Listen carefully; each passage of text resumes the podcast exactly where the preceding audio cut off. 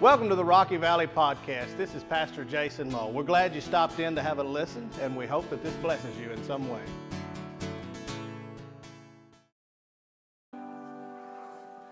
Now, typically, I just start singing, but I want to ask y'all something. Do you know what today is? Now, it's Sunday. You did come to church on the right day. The choir knows. It is the 166th anniversary of Rocky Valley Baptist Church. We've been on this piece of ground, on this piece of ground, since 1883. We've been in existence as a constituted church. They met the second Saturday, the Saturday before the second Lord's Day, April 1852, to constitute this great church. And I am so proud that God has chosen to continue to use us in a way to, to, to witness to this community and to Lebanon and the surrounding areas. And so, I, if, I, if my math's correct, preacher, there, we have had 8,632 church services in those 166 years. In the 135 years that we've been worshiping in this house, yep, it's 135 years old, we've had 7,020 church services in this room. Now, that's something to be proud of, y'all. That's something that should give you goosebumps. And as we continue to move forward, how are they, how are they going to look back on us in another hundred years and say, Boy, Jason Mull, he preached some good sermons, or man, they won a lot of people to the Lord, and their baptismal pool was never still. How are they going to write us into the history of this church? As we were singing this morning, I chose songs that I'm sure our forefathers sang right here in this very room.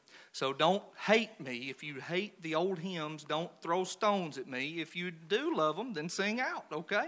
Um, we're going to sing like a Baptist church this morning, like the Baptists have sung for 200 years. When the roll is called up yonder, I'll be there. Enough. That's a sermon. That's free preaching. That's what he would say.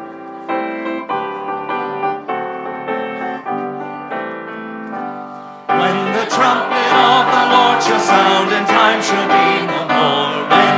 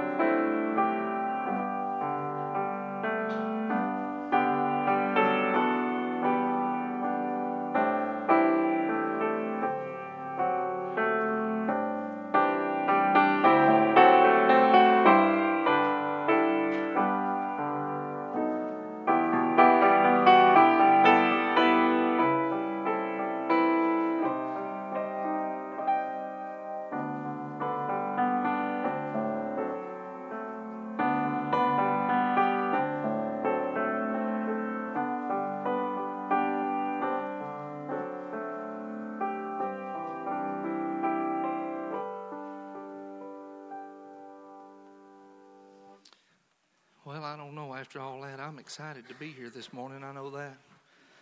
We're leaning on the everlasting arms. What a fellowship. What a joy divine.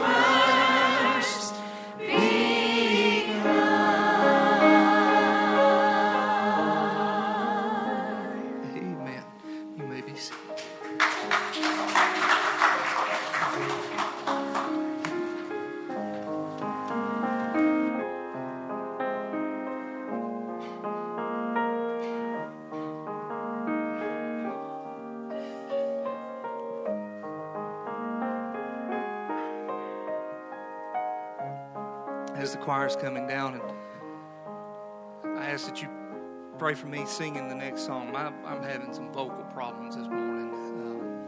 Um, anyway, I, I'm a history nut, if anybody doesn't know me already. And I love to think about what took place when and how did, how did these people overcome obstacles and how did they live their lives and all of the hard work that they put in to pr- pr- preserve this church. And now it's left in our hands. And those people who have preached the word and taught um, the love of Christ have already gone on to their reward. And that's what we have to look forward to as believers. And one of these days, we're all going to bow on our knees and cry, Holy.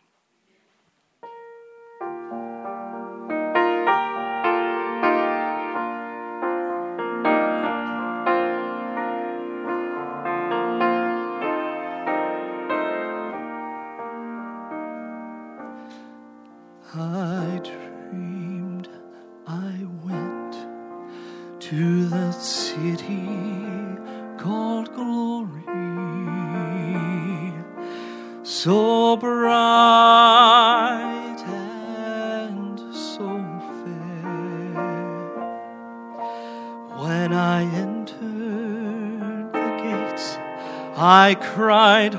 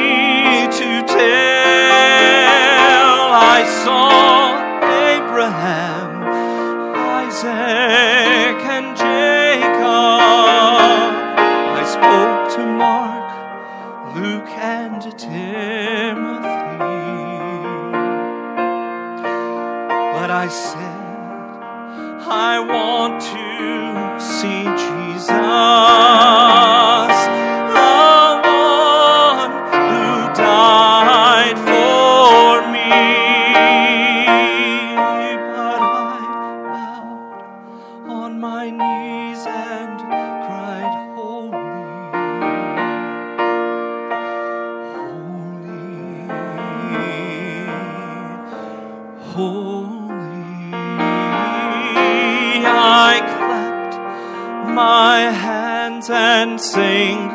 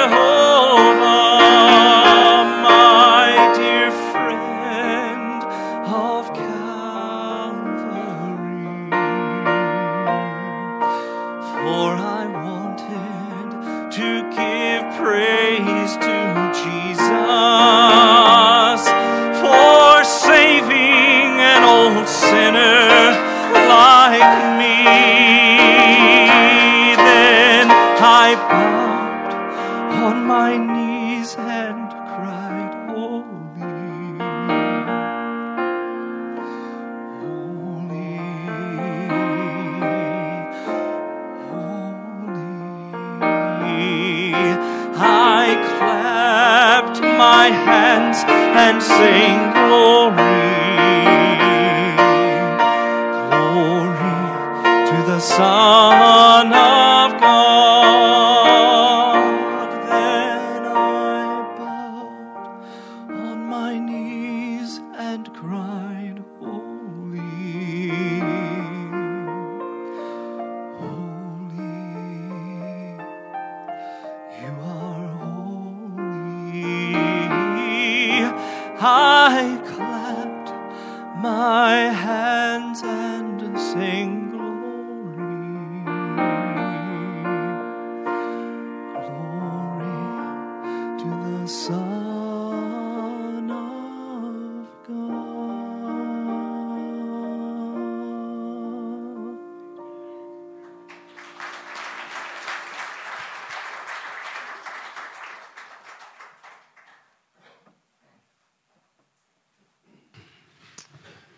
Amen, brother.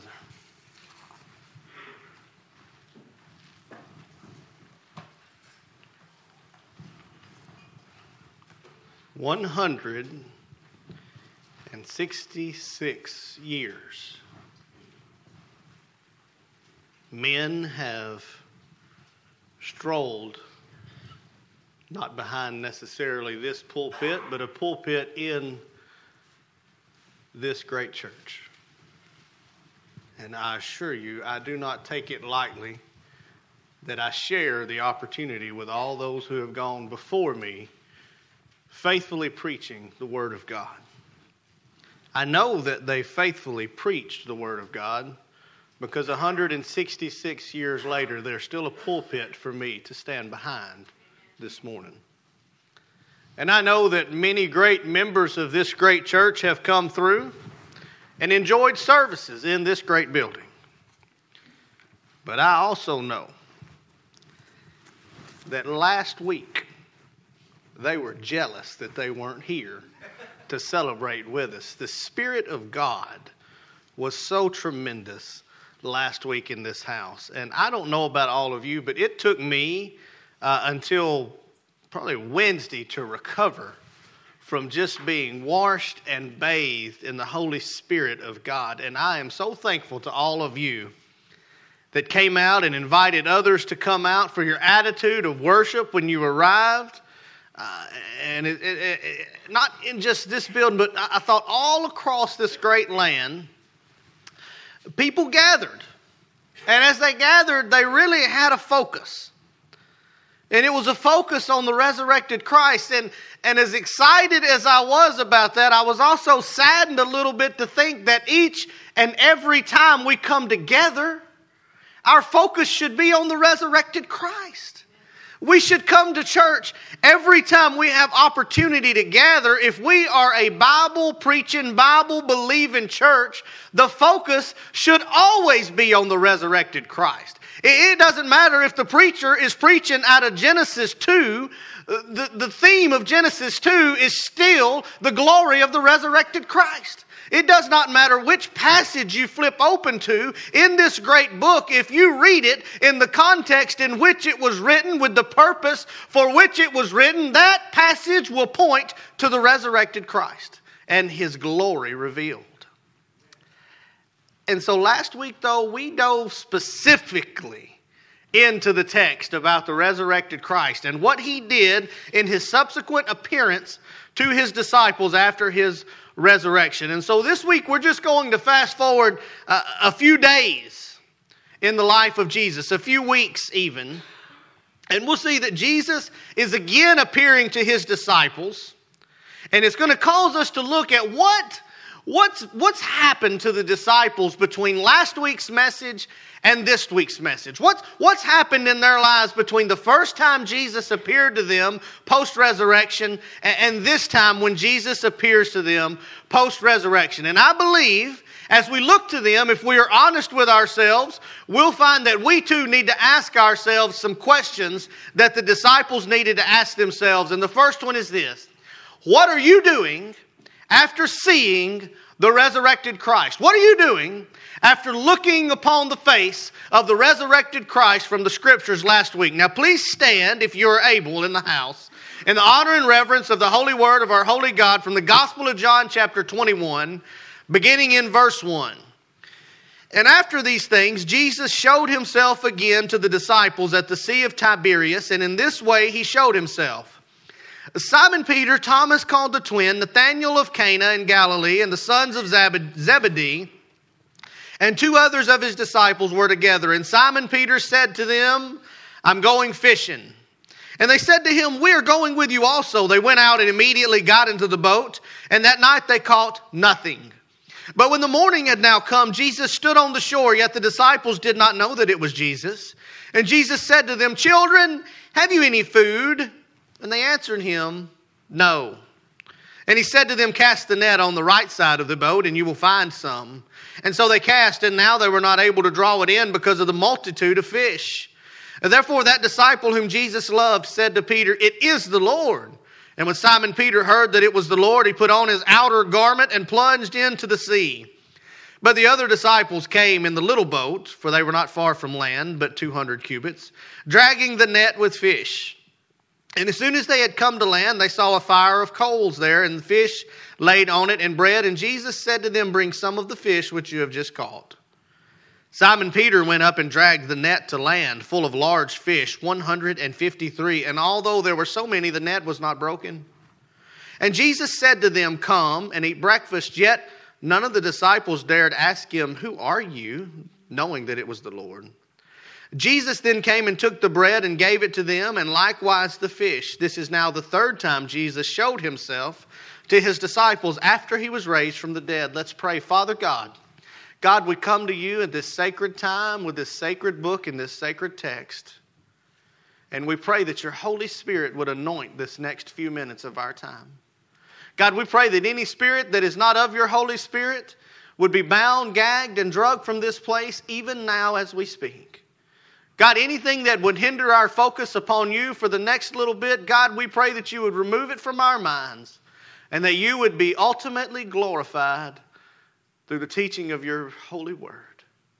God, draw your people near to you. And it's in your precious, saving, heavenly name that we pray, as all of God's children said. Amen. And you may be seated. So, the first question we need to ask ourselves this morning is Are you going back? Are you going back? Scripture tells us in, in, in verse 1 of chapter 21 after these things. Now, I believe that most of you know me well enough by, by this point to know that I just cannot let one of those transitional phrases go by. You know, those that say, inasmuch, or therefore because, or but, or in, in so or after these things. This is a transitional phrase. And, and, if we don't look at after these things and say, what am I going to look at before to know what's after and what things are coming, then I'm not going to understand what I'm getting ready to read in chapter 21. And so after these things, let's just look back for just a moment so we can lay the context for what we're about to talk about. The things that are leading up after these things these things would be the events that led to the cross of Calvary, the, the events that led to Jesus ultimately being crucified. His death and his burial and his resurrection specifically are the events that are being talked about here. Now, if you were with us last week, uh, you saw that when Jesus appeared to his disciples, post death, burial, and resurrection, he appeared in the room. He was there with his disciples and he gave them some instruction. Good news if you weren't here with us last week, you're not going to be lost for the remainder of the service because I'm going to tell you a little bit about what Jesus said to his disciples in that room. And essentially, he gave them a commission to go out and to share his gospel. And then he gave them the knowledge that his helper, the Holy Spirit, would go with them. He said, You've got marching orders to go share the gospel. And good news, you don't got to do it by yourself. Now, I know some of you are thinking, You preached 40 minutes, you summed it up in three minutes, and that's right. So if you weren't here last week, you know what the Easter sermon was.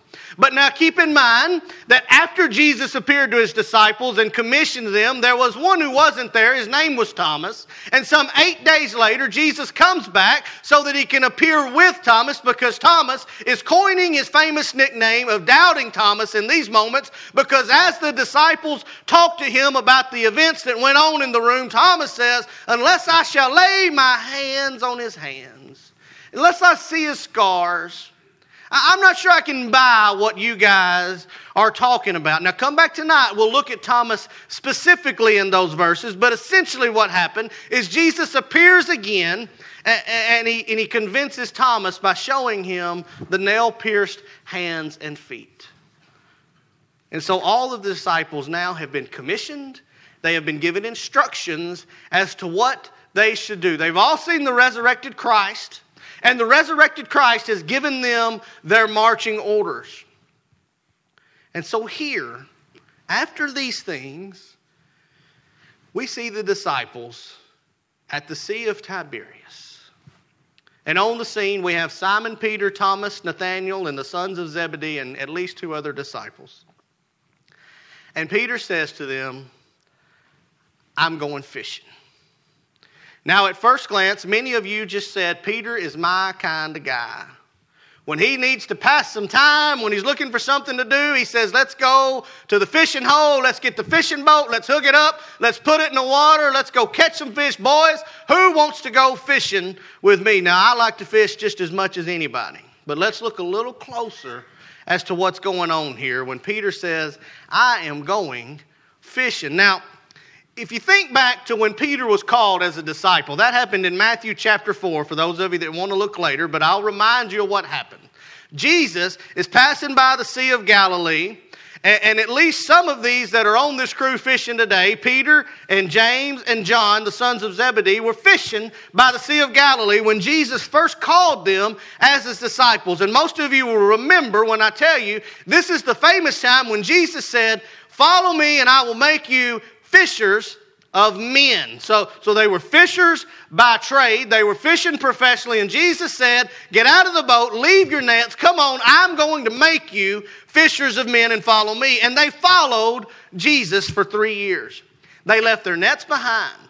If you read that text, you'll see that the sons of Zebedee didn't even finish cleaning the nets out. They just sun left, lickety split, and followed this Jesus. And for three years, they have been following Jesus, being fishers of men, being obedient to Jesus Christ, doing what he said do. And suddenly now he's gone, and Peter says, I am going fishing. But literally, if you look at that phrase, it's not just a, a, a, like I might call you up and, and say Monday afternoon, hey, do you, you want to go fishing for a little bit? What Peter is really saying is, professionally speaking, I'm going back to the fishing industry.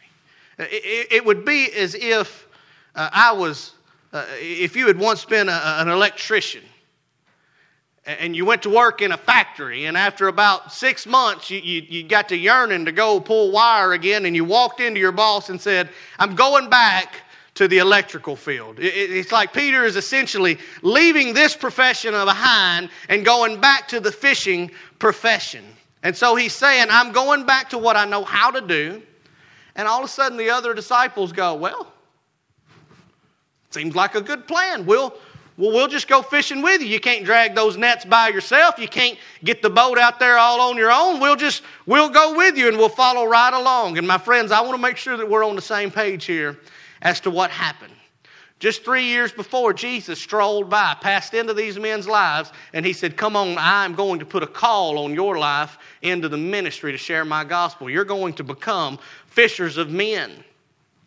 And then in his last appearance with them, he commissioned them to do just what he had called them to do to begin with. He said, You are to go, and anybody that you share the gospel with that believes on me will be forgiven, and anybody that doesn't, they will not be forgiven if they reject my gospel. And he's given them the commission to go out and make fishers of men. That's what he called them to do in the beginning, and they gladly left their nets behind to go and do what Jesus called them to do. But now, suddenly, when the rubber meets the road and it's time to go about doing what they're supposed to be doing, what Jesus called them to do, they say, wait a minute, I'm much more comfortable with a net in my hand. I'm much more comfortable with a boat under my feet. I'm much more comfortable catching fish. That's what I know how to do. And now Jesus is gone and I don't know what to do. I'm going to go back to what I'm comfortable with. But I want you to remember even more that, that from the time Jesus called them to be fishers of men, think of everything they had seen him do. They had seen Lazarus, a dead man, come back at his call. They had seen blind men see and deaf men hear. They had seen a centurion's son uh, healed from a distance. Jesus didn't even have to go to the house. They had seen him crucified on a cross. And then they had seen him appear to them in his resurrected body just three days later. And yet, after all of that. You would think that would have been sufficient for them to have done whatever he said. I don't know about you guys. I've not seen many dead people come back. But I think if I saw a dead person that I saw die come back some three days later and they told me what to do, I like to think I would listen. But here the disciples did exactly the opposite. They've been given their marching orders and they go right back to where they started. And I don't mean they went to the nearest creek to go fishing. The Sea of Tiberias is very literally the Sea of Galilee. It was renamed by the Romans in honor of one of the emperors. And so this is very literally the Sea of Galilee. They went back to where they were before Jesus ever came into their lives. Now look around this morning. Many of us will see that there are seats where someone was sitting last week, and they are not this morning. Now, I understand, I'm not crazy. I fully understand that some of those were family members that came specifically for the Easter service to sit with a grandmother or a grandfather or a mother or a father or a son or a daughter, and that is incredible. And I understand that they're in their home churches this morning worshiping where they're members, and that is exactly where they're supposed to be. Some have returned to school or jobs or, or things that they weren't doing last week. I, I understand that. But my friends, there are, there are an awful lot of people who simply return to what they were comfortable with. And that was sleeping in on Sunday because it was their only day off instead of celebrating the resurrected Savior. And the son, let me tell you about the church, though, in that. I'm not preaching to them, I'm preaching to us. Many of us were so geared up for Good Friday and sunrise and Easter Sunday that we invited people like we've never invited people before or like we haven't in a long time.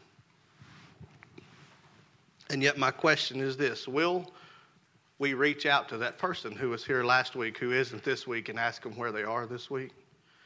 Will we reach out to them and ask them if they need anything? Can we pray for them? Can I do anything for you? Will we do that, or, or will we just expect that that's the pastor's job? That's the job of the deacon. That's not my position. No, my friend, if you are a disciple of Christ, you have received a commission to go out and share the gospel of Jesus Christ. And that means if you look next to you and there's somebody not here, I promise you this. I know I stand up here and I look out, but a lot of times I, I, I don't pick up a specific face. And I apologize for that. I'm trying to get better. But you know who you can pick up is the person that's sat next to you, the person that's sat in front of you. You want me to call them? Let me know. I'll call them. But if God put it on your heart to check on them, maybe you should check on them because if we are disciples of Christ, we've been given a commission. And do we find ourselves like the disciples, though, saying, I'm just going to go back to what's comfortable? I'm going to go back to, to what I know what to do. Well, last week was Easter, Brother Jason. It was Easter. This is the day that the Lord has made. This is the first day of the week, and my copy of God's Word says that on the first day of the week they went and saw that that tomb was empty. And that the hope that came from that is the reason why that all the apostles of Jesus that followed and all the disciples began to gather on the first day of the week and celebrate, not because it was the, the yearly anniversary of that, but, but because it was a Sunday because it was the first day of the week and they couldn't wait to get together and celebrate specifically that it was the day of the resurrection of our Lord Jesus Christ. And that's why we gather each week on Sunday. It's the first day of the week. And we want to acknowledge that Jesus Christ has risen. So, my friend, I ask you this Are you celebrating as fervently this morning? Or are you going back to just whatever was comfortable? So, the first question is Are you going back? And the second question we need to ask ourselves this morning is Are we missing out? Are you missing out? Look with me at verses 3 through 5 really quickly. Simon Peter says, I'm going fishing. They say, I'm going with you. They go immediately, got into the boat, and that night, what'd they catch? Nothing. They caught nothing. Now, these guys are not fly by night fishermen. If you saw Brother Ligon and myself coming off the water of Old Hickory Boat Dock, and you asked us, What did you catch? and we said nothing, you probably shouldn't be too shocked by that revelation. Probably not such a big deal. But, son, these guys did it for a living. That means that they had to catch fish. If I had to feed my family on catching fish, I'd lose a lot of weight. But these dudes did it for a living, all right?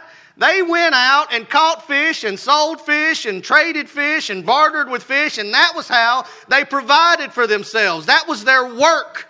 They were good at it. All right, they knew what they were doing, and their livelihood depended on them knowing what they are doing. They're not regular old guys. And I'm pretty sure that in three years' time, fish on the Sea of Galilee didn't so drastically change that suddenly Peter didn't know the right side of the boat to cast his nets on. I believe he was casting his nets in the places where the fish used to be. Matter of fact, I believe that Simon Peter's nets were probably dragging across fish that squirmed through the holes even though they couldn't fit because Jesus appointed that he wasn't going to catch no fish that night. He's done that to me a time or two. And suddenly they come to the morning. And Jesus says to them? Children, have you any food? Now, I want to point out something. They're 200 cubits from the shore, we're going to find out. Jesus couldn't stand on the shore and, and, and just wait on them to come in and say, you guys catch anything? No, no, no. He had to shout it out. He said, Hey!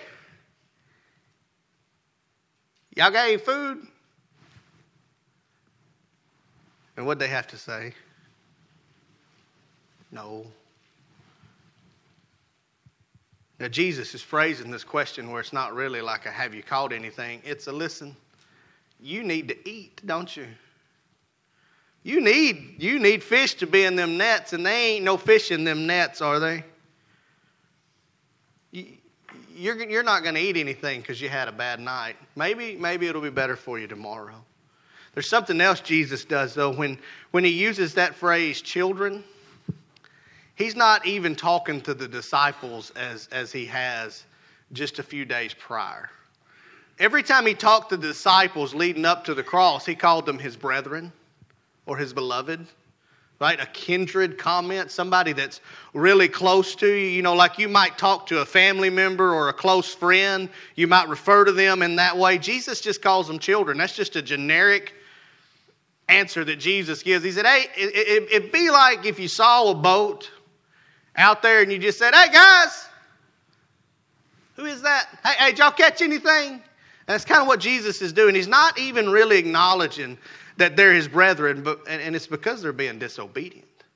It's because they had a call on their lives and they weren't being obedient. And, and I don't know about you guys, but we're about to see the grace of Jesus on full display in the last few verses. But sometimes in my life, right before the grace of Jesus abounds in such an exceedingly abundant way that I don't deserve because I never deserve it.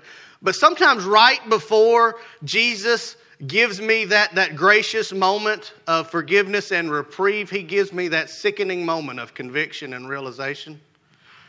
And I think that's kind of what's happening here for the disciples is Jesus is not even calling them his brethren, not even calling them his close kindred, and, and he's he's really looking at them as they've gone back to what they used to do.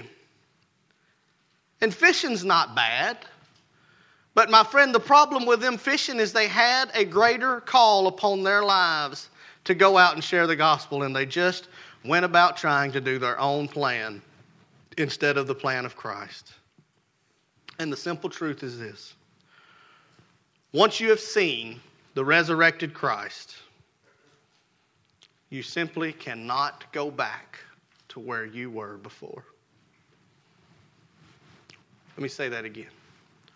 Once you have seen the resurrected Christ, you simply cannot go back to where you were before.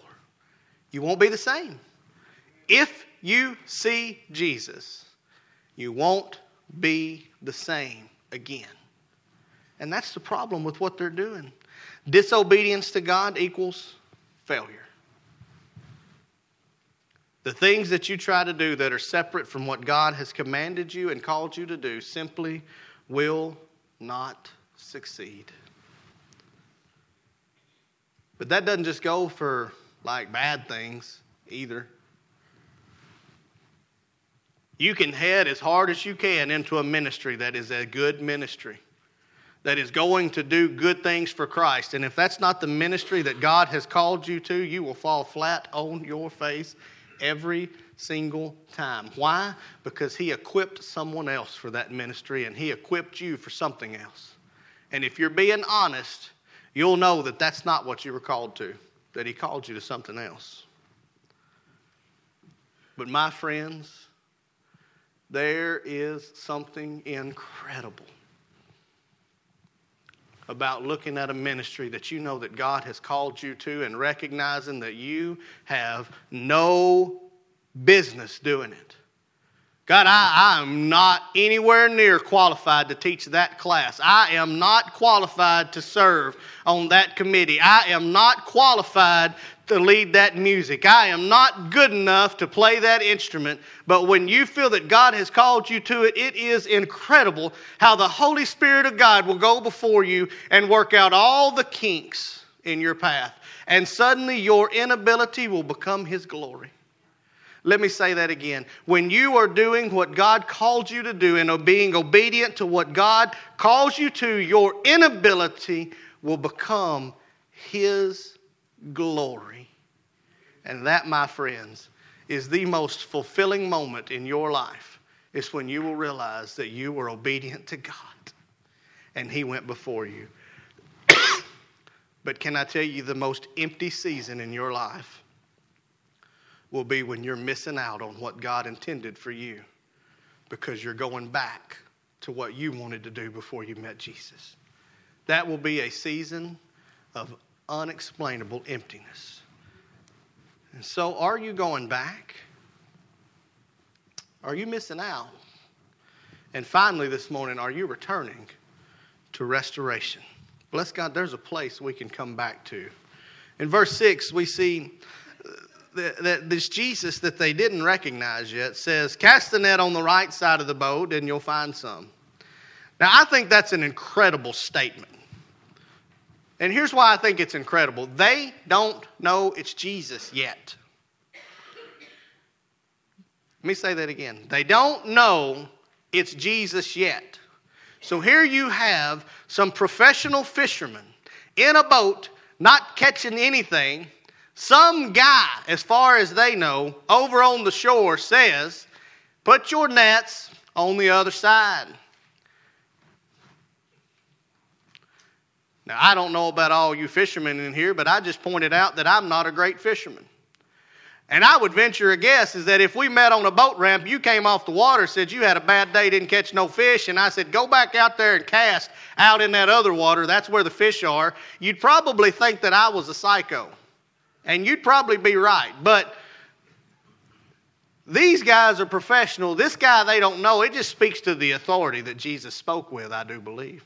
That even when they didn't really recognize that it was Jesus, they said, well, at least they said it can't hurt, right? At least they thought, I'm going to prove this guy wrong. Whatever it was, they put their nets on the other side, and just look what happens. They put their nets on the other side, and lo and behold, the GPS unit that Peter was using was about one boat off from where the fish were. They were suddenly over on the right hand, on the right hand side of the boat. And he cast his nets out, and they couldn't even draw them in because of all the fish that were there. And suddenly, in this moment, the disciple whom Jesus loved, John, one of the sons of Zebedee, sees the nets fill up, and I believe it was that aha moment where he went, That's Jesus. That, that, hey, uh, guys, guys, that's not, that's not some smart aleck on the shore. That's Jesus Christ because the fish have listened. Nobody else could command the fish to get in the nets. Nobody else knew what was going. That's got to be Jesus. And my friend's Peter. Oh my, how I love Peter. Peter is up in the boat, and when it says he had to put his garment on, that's another indication we know that he thought he went back to work. Because what the fishermen would do is they'd basically wear a smock kind of around their midsection when they fish. They take their garments off, and, that's when they were at work on the boat. And it says that, that John says that's Jesus, and Peter says what? Nothing, doesn't he? He's like, whoa, whoa, go swimming, right? And Peter's pumping because you know he kind of overreacts to things. He cut a guy's ear off. He denied Jesus. He does all these things. And I believe that Peter, who is the perfect definition of all of us men and overreacting and, and doing all these things, he's like, Did you say Jesus? You're right, that's Jesus. Let me jump in. I got to get to him. Sorry about the fish, guys. I don't care what you do with them. Let them go for all I care. I'm going to see Jesus because, because really the last conversation I had with Jesus, he said I was going to deny him. And I did.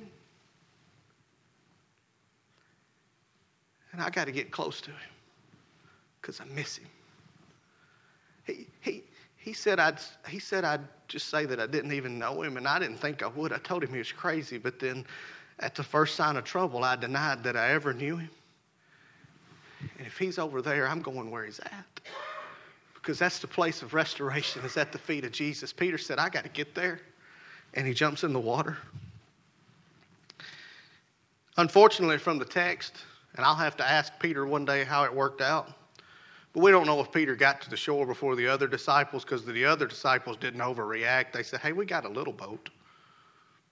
We could just row that in. And I don't know exactly how far 200 cubits is, but it takes me a long time to swim across the bathtub, so I assume Peter was having a hard time.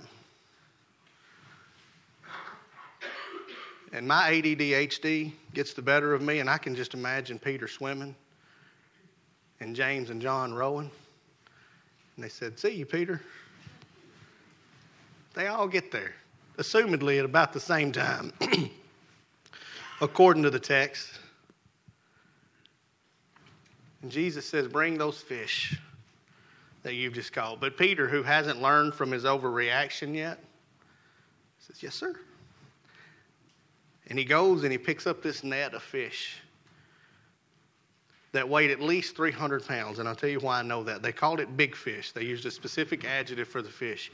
And in the Sea of Galilee now, those fish that weigh over about two, two and a half pounds, they're called St. Peter's fish.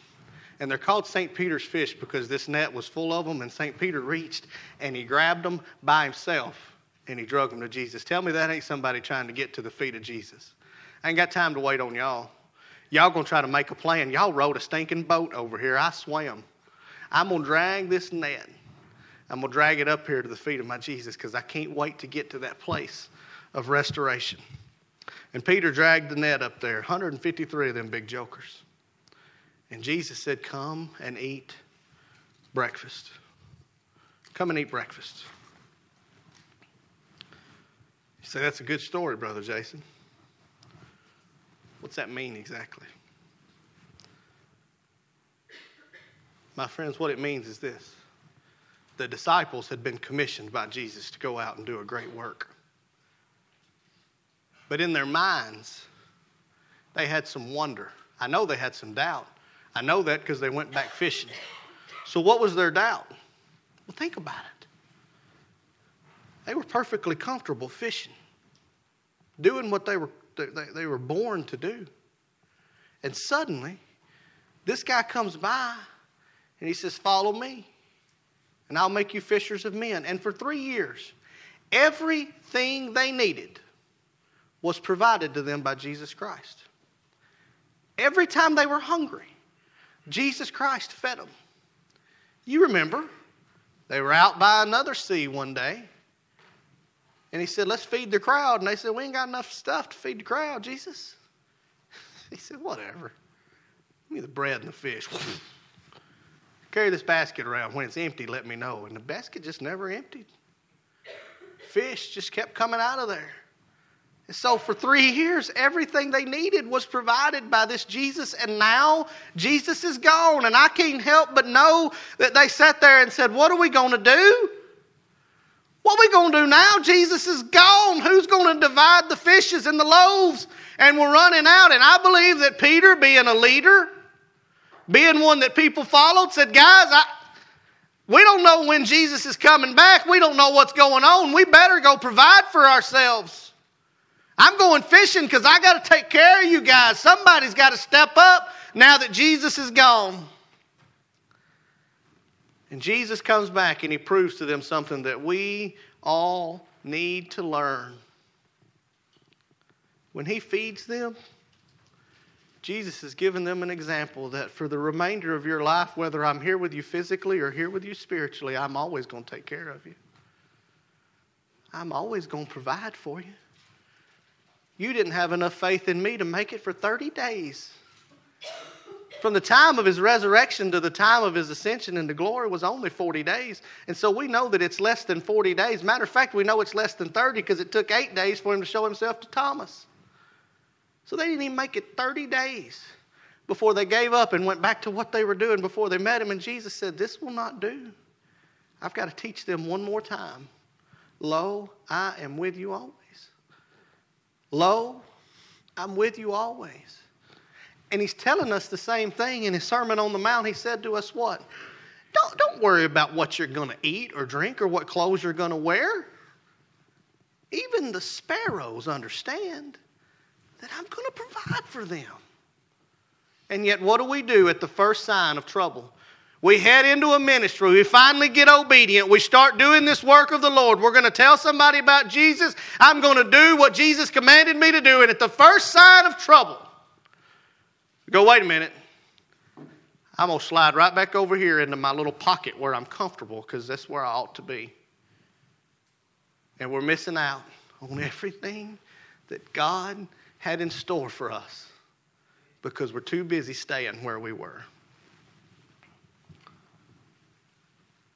Do you not realize that this same Jesus who commanded the fish has power over your life as well?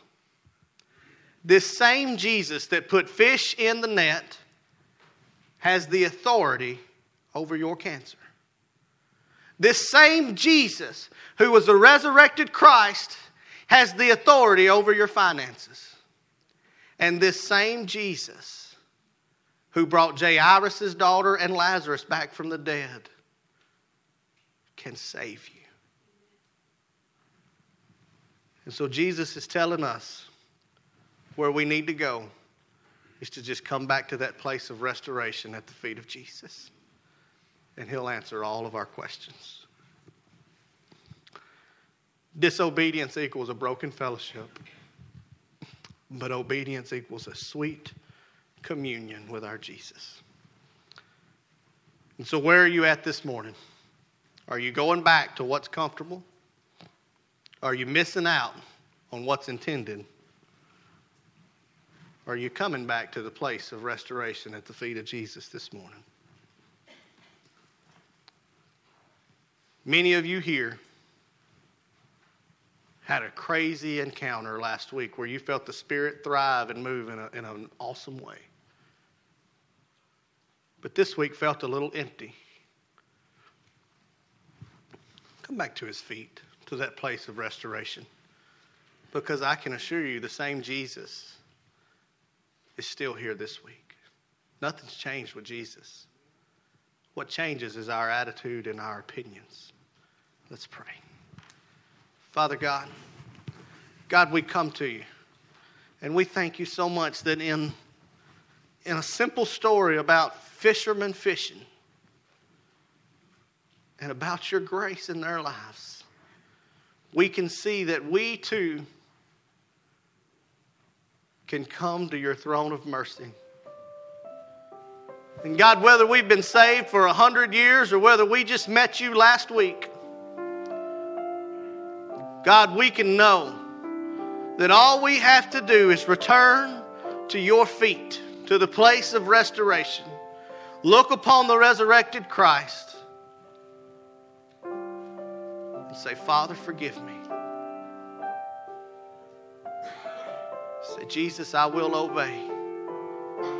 So, God, for that person in here this morning who knows they should help in the children's ministry, who's been convicted to sing in the choir, who has an ability to serve on the building and grounds, Lord God, who wants to help with the hearts for hunger, God, who wants to do something more for you, but has been hesitant. God, would you give them the conviction to say, I will not run any more from your call on my life, God? I will be obedient. I will help in Bible school. God, I'll serve you. Wherever you lead, God, I'll go. God, for that person in here this morning who said, My whole life has been empty. Everything seems to run off course.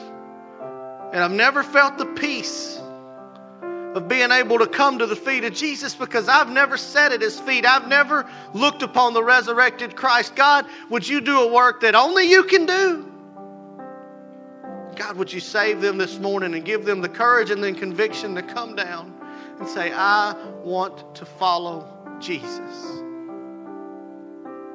God, whatever work you've done in our hearts and whatever work you're going to do, we will give you the glory. And it is in your precious name that we pray. Amen. Thanks again for joining in. We sincerely hope that this has blessed you in some way. If you have any further questions, feel free to give us a call or check us out on the web at www.rockyvalleybaptist.org. Thank you and have a blessed day.